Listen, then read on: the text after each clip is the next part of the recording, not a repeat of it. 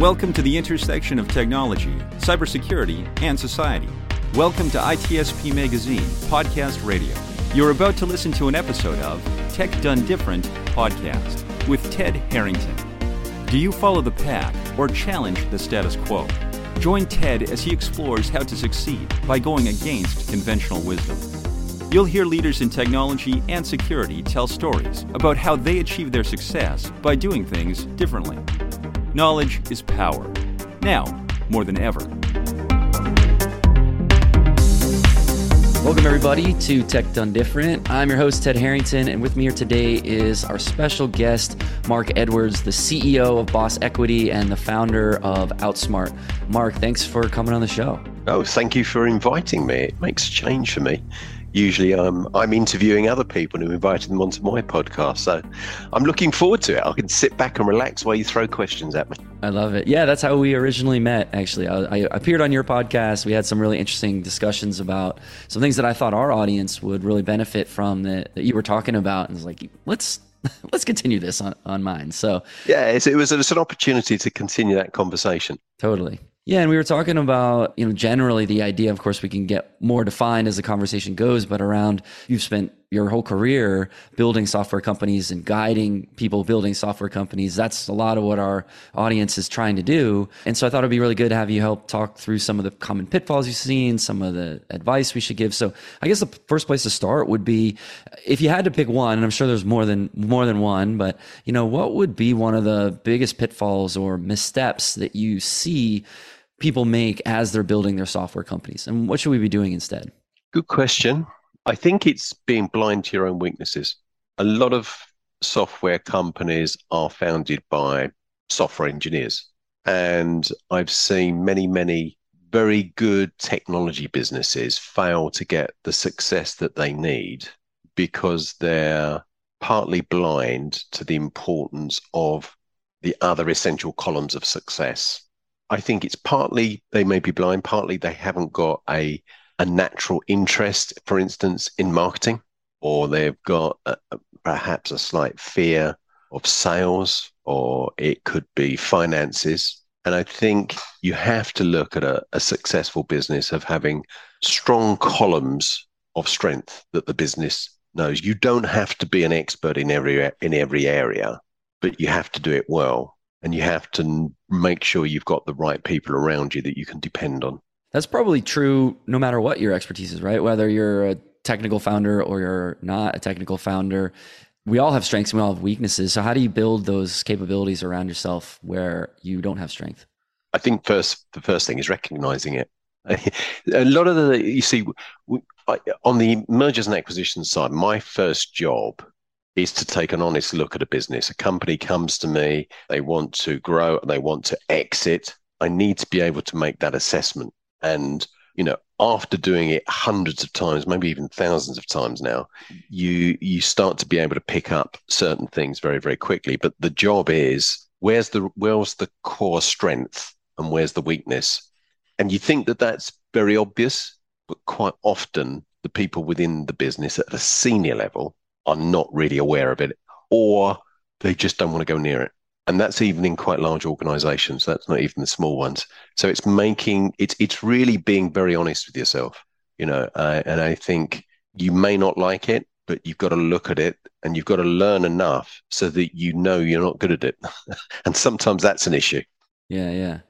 Yeah that can be uncomfortable for sure to uh, address our, our own weaknesses but maybe let's talk about the people who might not even be aware they might be blind to it. So you in the scenario you just presented you have the benefit of being an outs you know having that outside perspective right? You can look at an organization that you didn't yourself build from the ground up and you can very quickly key in on what those weaknesses or deficiencies might be. How does someone who how does someone even know if they're blind to weaknesses they might have? I think quite often when when we when we go into you know, we're, we're, our job is to ask a series of questions that helps to to bring that that latent problem to the surface. I think that that in asking the right question, I think that's important. Ask the right question, and it helps people to identify it themselves. I think with quite a high percentage, there's there's probably almost a subconscious understanding that that is something that we've not really addressed You know, the, the, the people you see, the people that we're we're talking to and we're dealing with all the time, they are usually they're very much above average intelligence. They're very well educated. They're very they're very motivated people, and and they're always wanting to drive forward. And I think that there are just there are areas of the business where perhaps their level of confidence isn't the same. And one way of addressing that is to work even harder in the areas where we are confident. And I think we've just, I, you know, my part of my job is to being very frank and honest, asking questions, helping facilitate their thinking. But at some point, it may be saying, you know, this area of your business, I mean, it sucks. It's really bad. We that's got to be addressed. And and there, there are companies I come across, and I think I don't think these guys are ever going to want to address that, and, and I don't want to work with them. I think that maybe my approach in being very frank about that means they don't want to work with me. But I think that's good. I mean, that actually is one of the reasons why I started a podcast because I thought if somebody's thinking about approaching boss equity and they want to get a feel, listening to the podcast is a good introduction. If they listen to those podcasts and think, "Wow, this guy Mark Edwards, I can't stand him," that works as well. You know, if they if they can identify and they think, "Yeah, okay, I can work with this guy," that's a good starting point for us to create a relationship because we really do create a partnership in order to be able to to work successfully together. You know, I I sit behind that table with them in wanting to help that that business thrive. So it's interesting this idea that you have introduced that in any business, there's going to be areas of strength and areas of deficiencies. Probably most people building a business have the aspiration that all areas of the business will excel. But that's probably not a practical assumption, is it? I mean, every company is going to have its weaknesses, right? And and if that's true, what does that mean from the perspective of how companies are valued? Does that mean that the weaknesses are taken into account, balanced against the strengths? Yes, that that's that's interesting because when you're looking at the exit strategy, sometimes having a very clear weakness that we're aware of and we're willing to discuss can actually be quite an interesting element of an acquisition. So a company that, for instance, has very good technology, has some very good managers, but perhaps they're not great at sales but they've they've created quite a name for themselves. Combining with a company that is very strong in sales, can look at that business and say that's what they've achieved without a great sales process and without great salespeople. Bringing in our salespeople and the network that we have, that's going to be a multiplier on that business. That's going to make a significant difference. So bringing those two organizations together is like two pieces in a jigsaw that fit perfectly. The value proposition of the total as a consequence could be much much higher if you look at an organization and this this this goes back to training that i had years and years ago when i first started in m&a if in and that wasn't just in software sector you know that was all types of businesses but the, the fundamentals stay the same if you're looking at a business and you think you know great marketing great sales even if it's a retail shop you know it's in a great location they've got a good product good staff good marketing everything about it is good and you're looking to acquire that business, what are you going to add? What are you going to improve? Where's the headroom that you need to create? You want to create a more valuable business. So what do you do? If you can't see it, then that's probably not a smart acquisition. If you're not bringing anything to the party, then where's the where's that growth? Where's the extra value that you're looking to bring? Because ultimately, you are going to sell that business. I know people don't always think that way. They think, you know, oh, we're just going to keep it. I don't want to exit. You know, I'm going to pass it on. Well, you there's there's only sort of three routes, isn't it? Is is you're going to sell it? Is is it's going to go bust, or you or you pass it on? But essentially, even if you pass it on to to you know the next generation, you you are effectively selling it to them as well. So you need you need that that business to be a strong one, and you need it. You need to be able to exit it. And sometimes these things are forced upon people as well. You know, we we often are approached by companies where perhaps a key shareholder active within the business has suddenly got a health problem. Then that can be very difficult. So one one one tip I would say is you always need to have an exit strategy in place from the first day the door opens because you start to look at your own business in a different way. But secondly, you always need to be ready for to sell that business because a you could be approached and be given an absolute wonderful opportunity because your business is very strategic to a much larger organization. And secondly something can happen within the business. Partners fall out people become ill and then everything needs to happen really quickly so preparing a business and getting it as one of my clients once said match fit help us to get match fit for that exit is an important step i've heard this really interesting perspective shared by a, uh, an investor with me that said, uh, I hope I don't screw up the way they said it because it was really powerful. They said that great companies are not sold, great companies are bought. And what they meant by that was that there's there's a difference between when a company is awesome, someone wants to buy it. But when you're building a company and you want to sell it to someone else, they're kind of like, eh, I wasn't really looking for that. And there's there's a difference. I think really what they're getting at maybe is the difference in sort of the energy or whatever. And the the lesson inside that, I'm curious what you think about this. The lesson inside that, what they're saying was a little bit counter to what you're saying, which was focus on building a great business and eventually the the right moment to sell it will appear rather than saying, you know, in in three years from today, 36 months from today, we're going to sell to this type of company for this type of money. What's your take on all that? Well, first of all, I wasn't saying that. I wasn't saying that an exit strategy means that within a certain time frame for a certain amount of money. What I'm saying is always be ready for that potential event. Doesn't mean that you don't have a particular time frame, and sometimes that makes sense. That it may be that that there are people that want to move on to do something else. But I think it's it's treat your business as something separate from you. So all of those things that you would need to do in the preparation for the sale of a business, you should be doing on an ongoing basis. If you get the organization right and you do it in the right way, actually, it shouldn't be a lot of extra work. The things that you would do, for instance, around due diligence, well, having a central deposit or data room of where you store information about the company, should you not be doing that anyway? Putting it in a format which means that it's understandable and readable from anybody that you may want to open up that data room. Shouldn't you do that anyway? You know, so an exit strategy doesn't necessarily mean I'm setting a particular time frame. Uh, by the way, the, the sort of the side point in that is almost, I would say, probably 80% of the time, if you speak to a company who's not actively engaged in an exit and you ask them, what's your time frame? They usually say three years. It's nearly always three years. it's probably even higher than that. It's, it's quite funny. I think as, as regards great companies are bought, I think that can happen because, as I said, if if it's the right acquisition and there is a really good strategic fit, and you're making one on one equals three, four, or five, the combination of those two companies together makes a new value proposition. Then I think yes, that that does happen. But I've also seen two companies being brought together and it's an absolute disaster because people just don't know how to go about that. And they lose a lot of the true value within the business which is very much linked back to people. Acquisitions you know i hear this all the time where a company is acquired and they get caught up in a process and they forget that you've got human beings involved in this. The company is acquired and they actually say i'm not sure i want to be in this this business anymore and they go find another job well, leaving with them is an awful lot of value.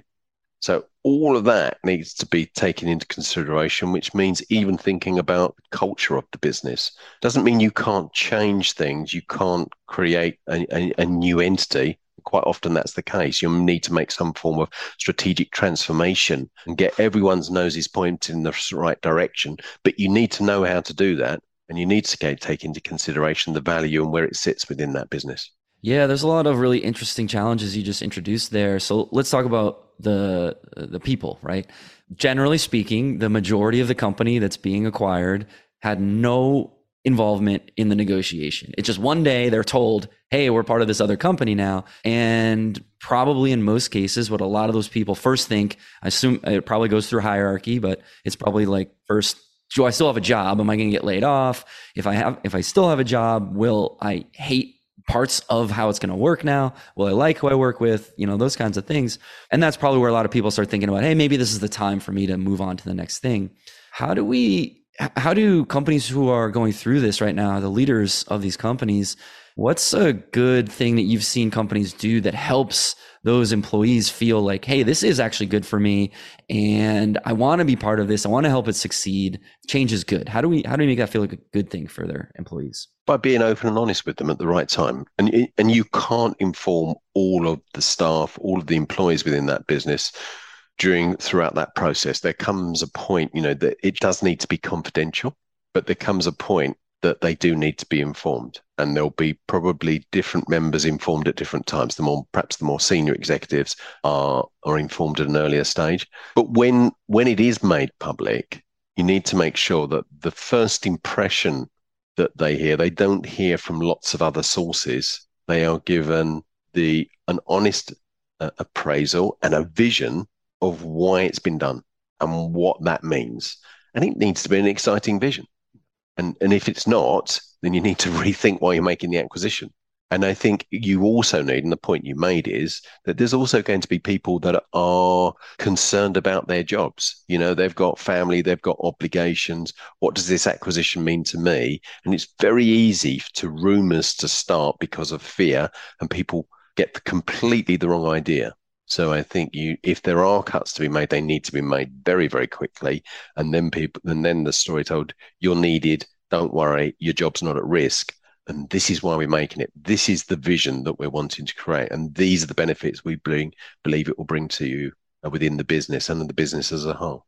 Yeah, I like that. That's that's really good advice. Not only to communicate, but to express why right? Like even if the why for a founder might be like, hey, I just want to, you know, it's time to monetize our effort or whatever. But usually I, I feel like it's not always the main reason, right? Someone's building a company, want to sell it. Yeah, of course they want to monetize some of that effort, but they see the bigger vision of how these combined companies can create something else, and and that can be exciting. So that's that's really good advice. That's that's very true, actually, and I've seen that a number of times, and I think a lot of people, when I tell people what I do, I think that they see it in a particular way that it's people cashing out because they just want to put millions into their bank account. When I'm speaking to, to owners and shareholders, quite often they'll be saying to me, I need to enable this business to get to the next stage of growth. And I don't think I'm the person to drive that business forward. And that's that's that's quite inspiring. And I think that's saying, you know, there are people, and again, I hear the same sort of thing. There are people within this business that have been very loyal to me and have done a great job, and they've been with us years and years. I think we're starting to reach the limit of where we're going. I, I, that's not of interest to me. I don't have those skills. I've been doing this for 10 or 20 years. I need to go and do something else. I've run out of energy. I need to go and take some time off and I might come back. You know, all of those reasons are very, very valid and it's not just I want to cash in, I want to get a lot of money. Yeah, yeah. All of those do sound inspiring, except maybe the one where it's like, eh, I don't really want to do this anymore. I feel like a lot of employees who follow a leader are like, well, then I don't want to do this either. But um, yeah, that's, that's maybe mine is that one. Even if that's true, even if that is exactly what's happening. yes, yeah. I think though I think it's sometimes it's that they like the environment of of taking a smaller business, and it is different. Running a smaller business is very much different to running a middle or a, you know a medium size or a very big business. They like the challenge of what you need to do in those early days. They like the idea of bringing an idea to to fruition to create value within a business, and then uh, once it reaches a certain size, one of the things that has been said to me quite frequently is my job now is more about managing lots of people. And I don't think I'm the great man, a great manager. You know, I can go out and I can come up with the ideas, I can drive forward the technology, I can do the sales. But managing a lot of people, I think we need to that needs something else. That needs other people within the business. That doesn't interest me as much. Or sometimes it means, you know, I've been doing this for 20 years. I need to go and do something new. And I think we all come, we all get there. Doesn't mean that that is not a good opportunity. I think sometimes you just need to go and have a change in your career. Yeah. I mean, you certainly see that across the, you know, the average employee pool, right? In any company, there's an average turnover and it's usually for that reason, right? People, I mean, yeah, they want to ex- advance in their career. They want to make more money, but they also want a new challenge. I mean, I'm, I'm sure it's happened to you. Yeah. you, you get to a certain stage and you think, actually, I'd just like to go and do something new, do something different, because it, I think it can be energizing. and done in the right way It can be very, very positive. You can still take with you those skills from another area and apply it. There's always a lot of things that we're learning all of the time. I think if you're open and you've got a flexible mind, that's one of the most exciting aspects I find. Uh, you know, and and for me right now, the speed of the software tech industry is the most exciting it's ever been and you're having to learn all the time because what worked five years ago, three years ago, probably doesn't work today. Things are changing, but that's great. Yeah. Well, Mark, you've given so much exciting insight and wisdom around this topic. I, I really appreciate it. Uh, as we come to a close here, is there any parting wisdom that you wanted to leave our audience with? I would say, probably predictably, is enjoy what you do. Don't be fearless, but fear less. And I just made that up, actually. I love it. I was like, wow, so I, I, need that so a it's complete nonsense. You can cut that out. But no, but I do genuinely. The, the, I think you, you, have to move forward positively. You know, I, I, for me, and I can only speak personally, I, I enjoy the challenge of learning every single day and moving forward. And you have to do it. You know, you're not totally without fear. You don't just charge forward like a fool but you need to always reduce the fear that people tend to naturally have when you're moving into new situations. So don't be fearless, just fear a bit less than probably you do most of the time, and you'll enjoy it more. It reduces the stress. I love that. Mark, thank you so much for being on the show. You've been awesome. Thank you very much. I enjoyed being on your show. Thank you very much, Ted. Everyone who wants to learn more about what Mark is up to or the show itself, just head to tedharrington.com backslash podcast, and we'll catch you next time. We hope you enjoyed this episode of Tech Done Different podcast with Ted Harrington. If you learned something new and this conversation made you think, then share itspmagazine.com with your friends, family, and colleagues. If you represent a company and wish to associate your brand with our conversations, sponsor one or more of our podcast channels. We hope you will come back for more stories and follow us on our journey. You can always find us at the intersection of technology, cybersecurity, and society.